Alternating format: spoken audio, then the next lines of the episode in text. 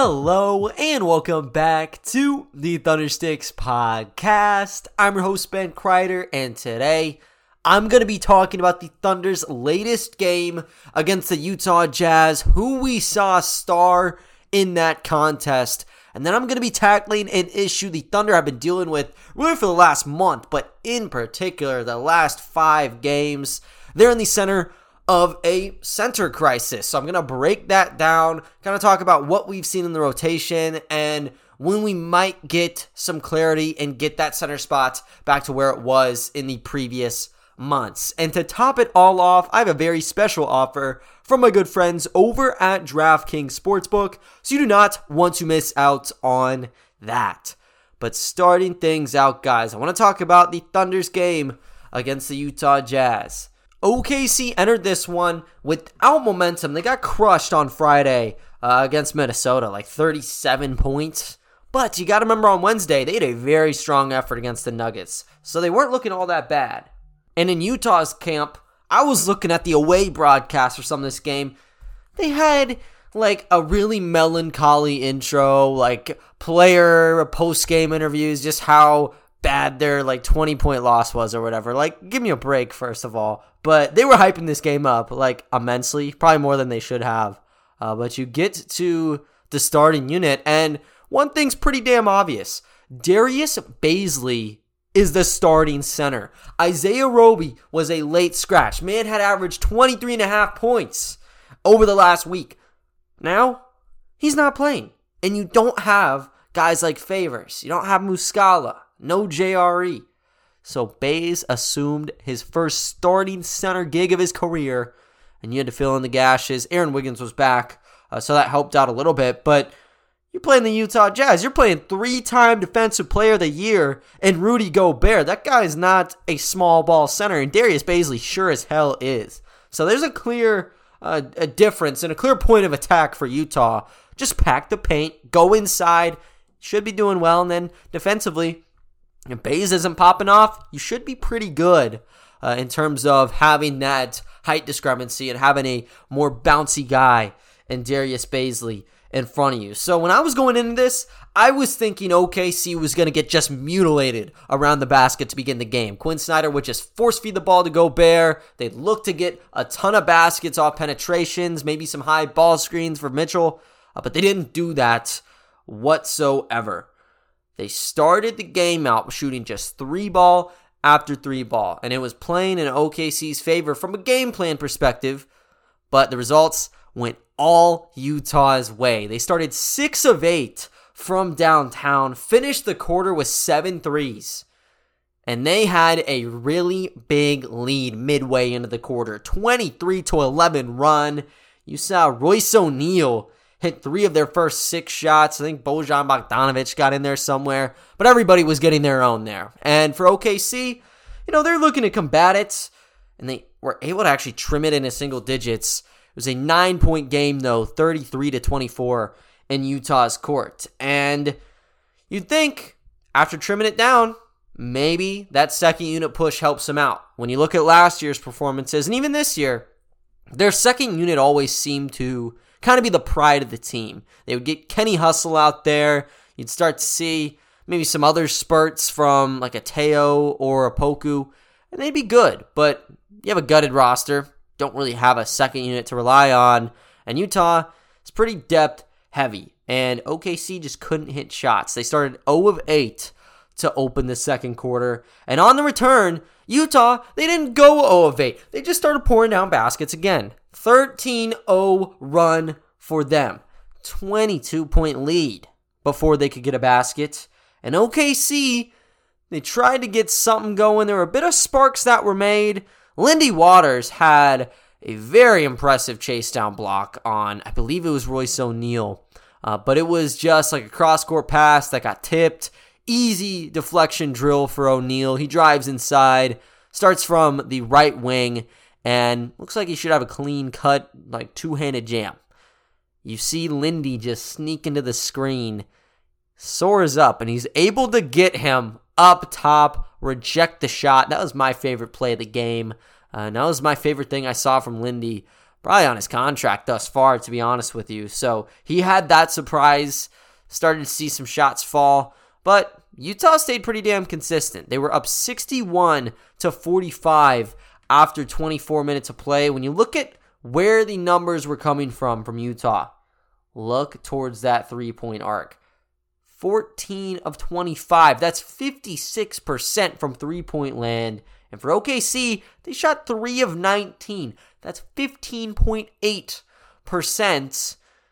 And you don't really need to break this down too heavy. That's terrible. That's like one of the worst outputs they would have if the game ended like right then and there. That's probably one of their worst like two outputs of the season from deep. So it was atrocious. You didn't have to work inside because you're yielding the results right there. And then for Oklahoma City, had a one man band. SGA, only source of offense. 8 of 14, 20 points and 5 assists going his way in 20 minutes. Nobody else was able to notch double figures. Darius Bazley was the second best with 7 points. He shot 1 of 4 from downtown. So that was kind of my big takeaway on why Utah was performing the way they were. You didn't have to depend on Rudy Gobert, such as uh, you know some of these other teams had with Karl-Anthony Towns and Jokic, for example.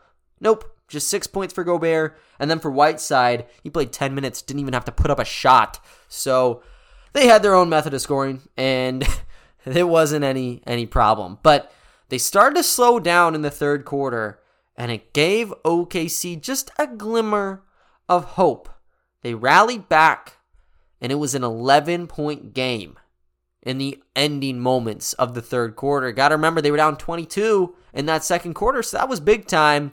But then Utah threw back in their starters, had a pretty big run, and the deficit was into the 20s uh, yet again. So OKC, they had a big mountain to climb in the fourth quarter, and the second unit actually did a pretty damn good job. And it starts with Teo Maledon. Played with OKC uh, as that minute leader as a rookie this season. He's been up and down. Had to play in the G League in January. Now he's back due to injury. Uh, but he really just made his own run out of thin air. Had a beautiful straightaway three point shot that gave them a 7 0 run. And it actually cut this game down uh, into single digits. And then Utah, on the receiving end of that, had to call their timeout and they had to throw their starters back out on the floor. So it was a game where, you know, smooth sailing for Utah, really three quarters in, but just those end of game runs that OKC throws out there, they force you to throw your starters back in. And that's exactly what happened for Utah. Saw guys like Donovan Mitchell, Bojan Bogdanovic having to play well over 30 minutes. Mitchell played 35. Gobert to play 34. Like this was a starting game for them. That's what they're doing in the playoffs, and they're they're having to play this rotation against OKC on a back-to-back capper. Definitely don't want to be doing that.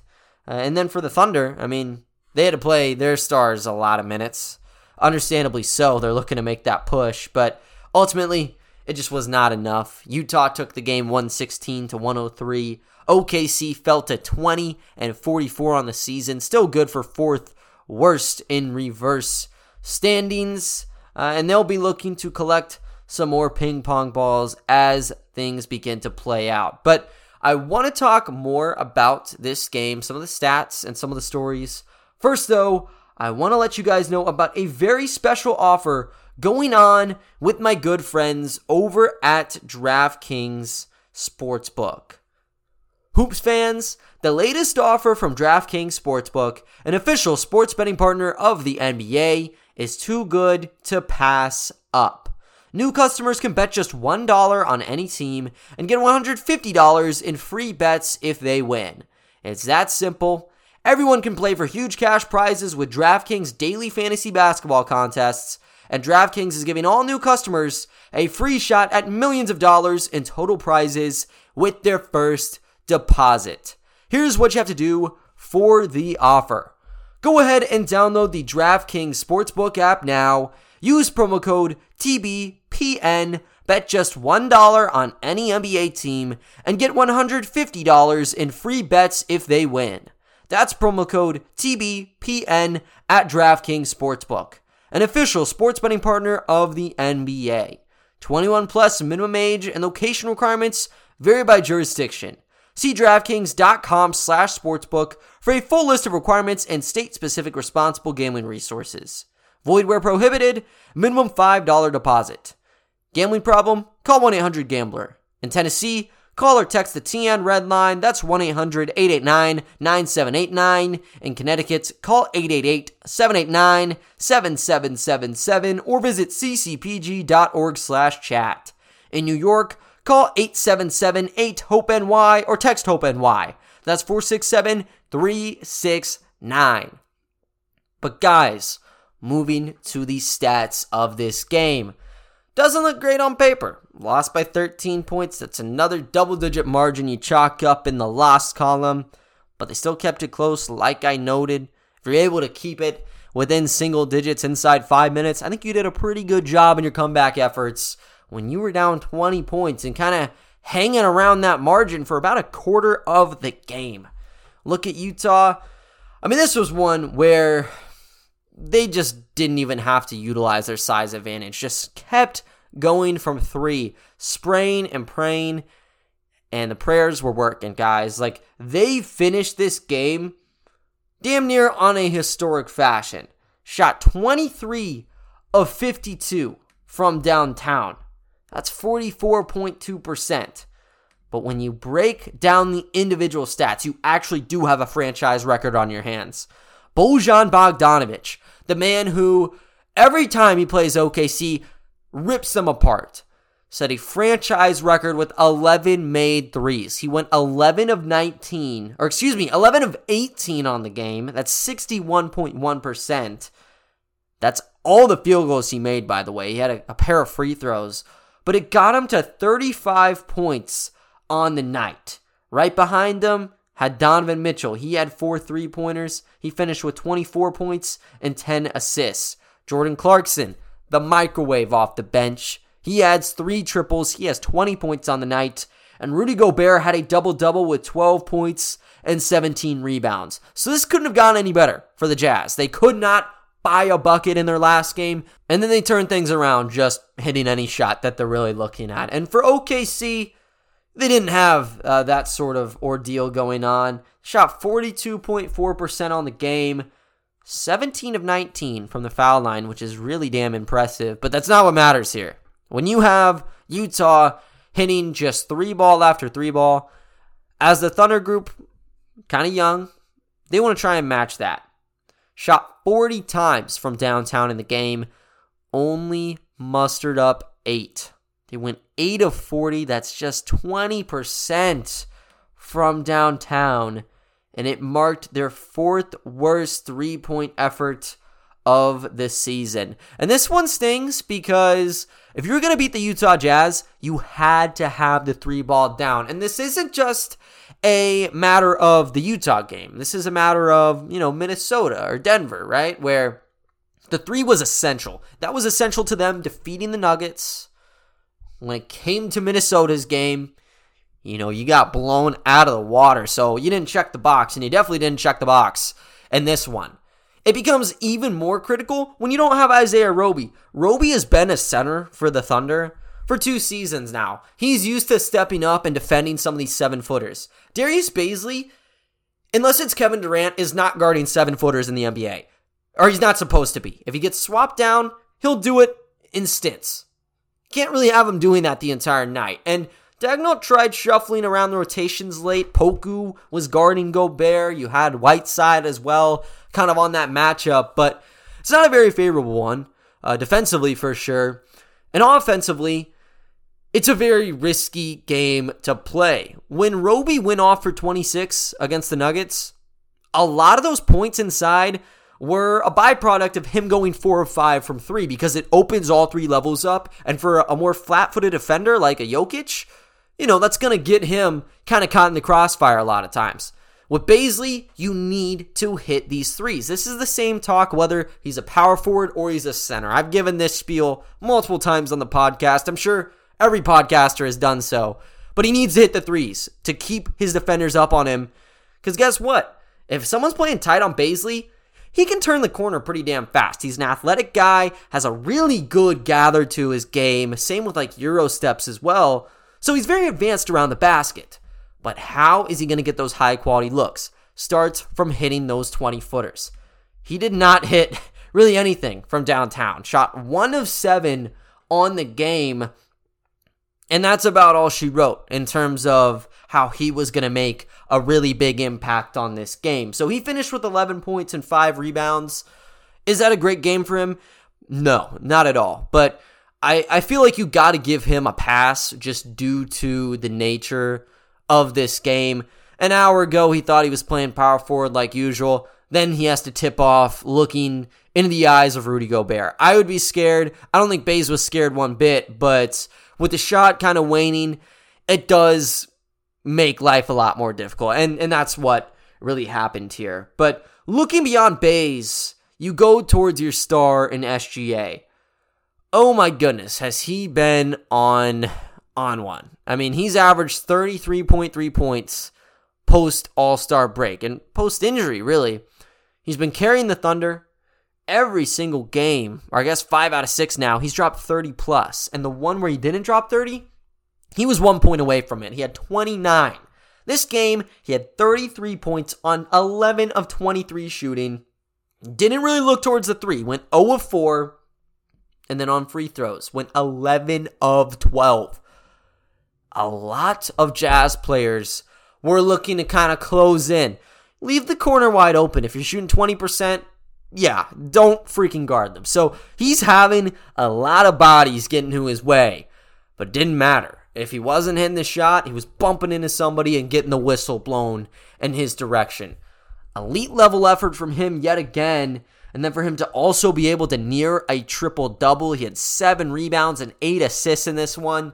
Yeah, looks like a star to me. And even the away broadcast had to tip their cap to him, said he's probably a future superstar in the NBA. So I- will I'll take their read on that. I know their intro uh, going in this game was a little bit odd, but they got my credit back uh, based on their evaluation of SGA. Moving beyond him, though, and moving beyond Bays, there's not a ton here. Olivier Sarr, I will say, probably had his best game as a pro. Now, a lot of these stats came in garbage time when they did make that late run, but he was one rebound shy of his first double double, actually. 11 points and 9 rebounds on the game for him. He played 20 minutes, 4 of 9 from the field, hit a left corner 3, and 5 of his 9 rebounds came on the offensive end. Moses Brown effect kicking in. When the games get out of hand, when it's a 20 point deficit, really turns into a game of who's taller because you're not boxing out that much. Uh, I think Utah was kind of in that party where Olivier Sarr just snagged a rebound. They'd be like, oh, okay, I guess they are uh, still trying to be physical here. Uh, and that's how you get to that number, of course. But yeah, I mean, Sarr, he's been a solid fill in for uh, some of these guys, and you don't have a traditional center outside of him right now. So definitely want to put him under a microscope, and that's what they have been doing. Same goes for Poku. 6 of 15 on the game. He actually did get a double double 12 points and 11 rebounds, 4 assists as well he's been spectacular in terms of assist to turnover ratio, and he hasn't been a big ball handler uh, as of late, and that's probably a good thing. I mean, when you look at his rookie tape, he was a ball handler a lot next to Teo. They just didn't have anyone to play, and you're going to give the basketball to the 19 year old. Now, you kind of have a system in place where there's SGA, there's Trey Mann, there's Giddey when he's available. So he's kind of on the back burner, but it's worked out well. And off the catch, he's looked nice. Man has been a sneaky good cutter as well. Trey Mann was a guy that walked into this game on a seven game streak of tallying double digits. No more after the game. Shot just 2 of 13 and mustered out 6 points. So you might want to work on that a little bit. Uh, Aaron Wiggins, he was able to drop 11 in his return game. But this was one where, yeah, they struggled. Uh, you really can't fault them, though, just due to how everything came up. And, you know, with that and with the rotational issues, it's led to some patterns. And I want to break that down today, kind of just assessing what we've seen from the center spot as of late, how that's translated to the actual statistics and when we could see returns from some of the guys on the roster. And I'll start it out by saying this.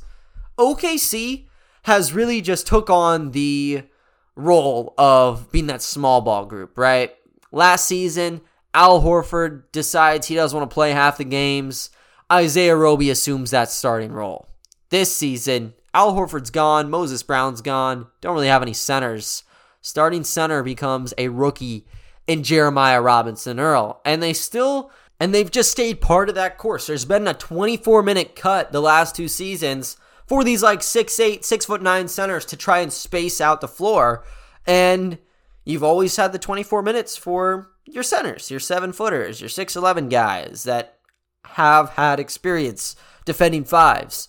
Now, their hand has been forced and they've been on an entirely different wavelength now. They are fully into the small ball system and it's not even by choice. Already mentioned it with the Isaiah Roby situation. He was the last true steady member of the rotation that could play the five for you. And then he's dropped off, and then you get Bazley up against Rudy Gobert. Only center for the last game was Olivier Sarr. Bazley, yeah, he was listed as the center, but he's not really a center. You know, I don't think you can swing him as a center. Sometimes people have said he can't even play power forward. I think he probably can, but five, yeah, that might be pushing it uh, just a little bit. But looking at everything, they have been cleaned out. Jeremiah Robinson Earl at the end of January suffered that metatarsal injury. About two weeks left for him. Muscala has been out since the break. Derek Favors has been out as of five games ago.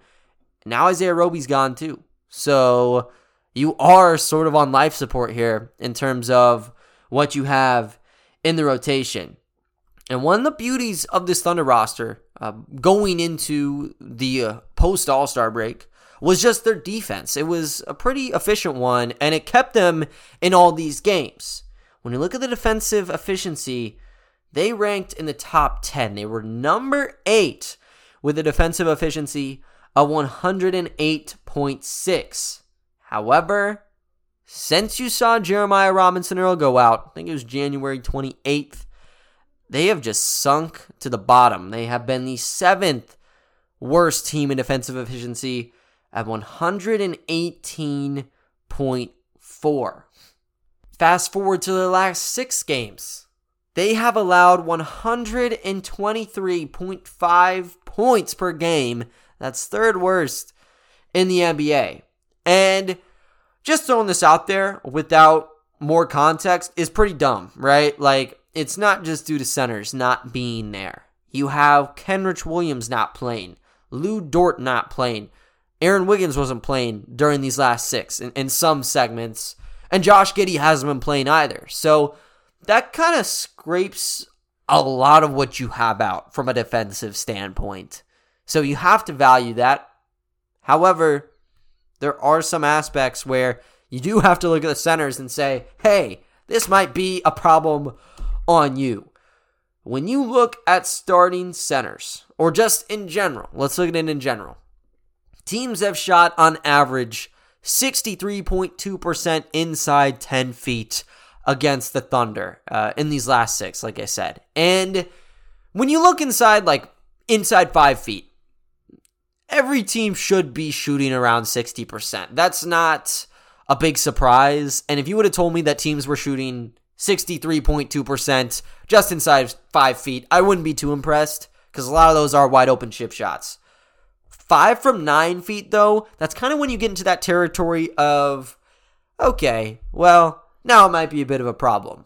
Teams have shot about 55% from that zone as well. So when you combine the two, you get to that grand total of 63.2. But when you actually dissect it into the two categories, it doesn't look good for OKC really at all. What it has shown is that if you're setting high ball screen and if you got your point guards really just penetrating to the basket, you're going to dominate. And if you get those big guys posting up, you're also going to dominate. Points in the paint have really been readily available since a lot of these centers have been ruled out for considerable amounts of time. And kind of gets you to thinking you know, what's the problem? Well, problem's right in front of you. You're starting Darius Bazley, and you don't have really any backup centers. Now, the one silver lining to this is OKC has been in the midst of arguably their roughest front court patch of the season. When you look at the last six games, five out of the six have been dominant forces. Nikola Jokic, Karl Anthony Towns, Domantas Sabonis, DeAndre Ayton, and the other one was Isaiah Jackson. But when you combine all these starting centers, they have shot collectively 37 of 57 from the floor. That's 64.9%. And that means if you're feeding the big man, you're going to reap some benefits. And even going beyond just your starters, Naz Reid went 8 for 8 against the Thunder on Friday and dropped a 20 piece off the bench. Two dual threats for Minnesota. And you haven't really seen that for any other backup centers in this uh, kind of group yet. But it just lets you know if you have a guy that's able to dominate around the basket, they're going to be amplified and they're going to be a major contributor against this Thunder unit. And you don't have much left. When you look at the blue as well, they don't have much left either. It's kind of weird how this works. They don't have DJ Wilson right now. Sarr's on assignment. Jaylen Hoard has been their starting center. So the entire Thunder organization has just been battling this major crisis as I'm talking about it. When you look at the timetables here, you don't have anything set in stone. Jeremiah Robinson Earl, I talked about on the last pod. I saw him at the OSU Texas Tech game on Saturday. Talked to him afterwards. He said it'd be two weeks or a couple weeks until his injury heals up and he should be able to play again. Isaiah Roby, I would imagine he's probably good in the next like week or so. It was back soreness that was sidelining him, and it's kind of one of those injuries where might be the new load management. um, but yeah, you don't know 100% uh, on his severity or the length, but I would think it's not as bad as some of these other cases we've seen. With Favors and Mike Muscala, I really couldn't give you a timeline on either. Uh, you want to have one of those guys back, certainly, because those are your two true centers outside of Sarr, and they'll be able to field some pretty damn productive minutes. But the squad of centers has just been trickled down immensely. We don't know if Roby will be playing in tonight's matchup against the Bucks. If he's not, look towards Bazley starting at the center spot again, and then it's all up in the air on who's going to be defending Giannis Antetokounmpo because that man's a beast. No center in the lineup.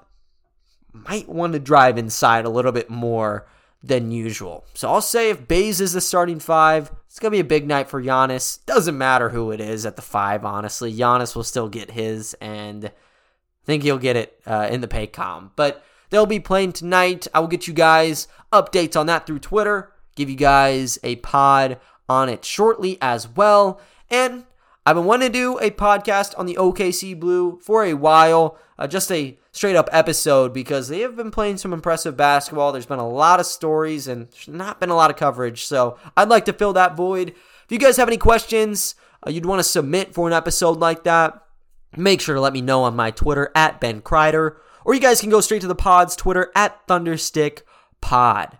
But other than that, though, guys, that is going to do it for today's episode. I thank you all for listening, and I will talk to you all next time. See ya.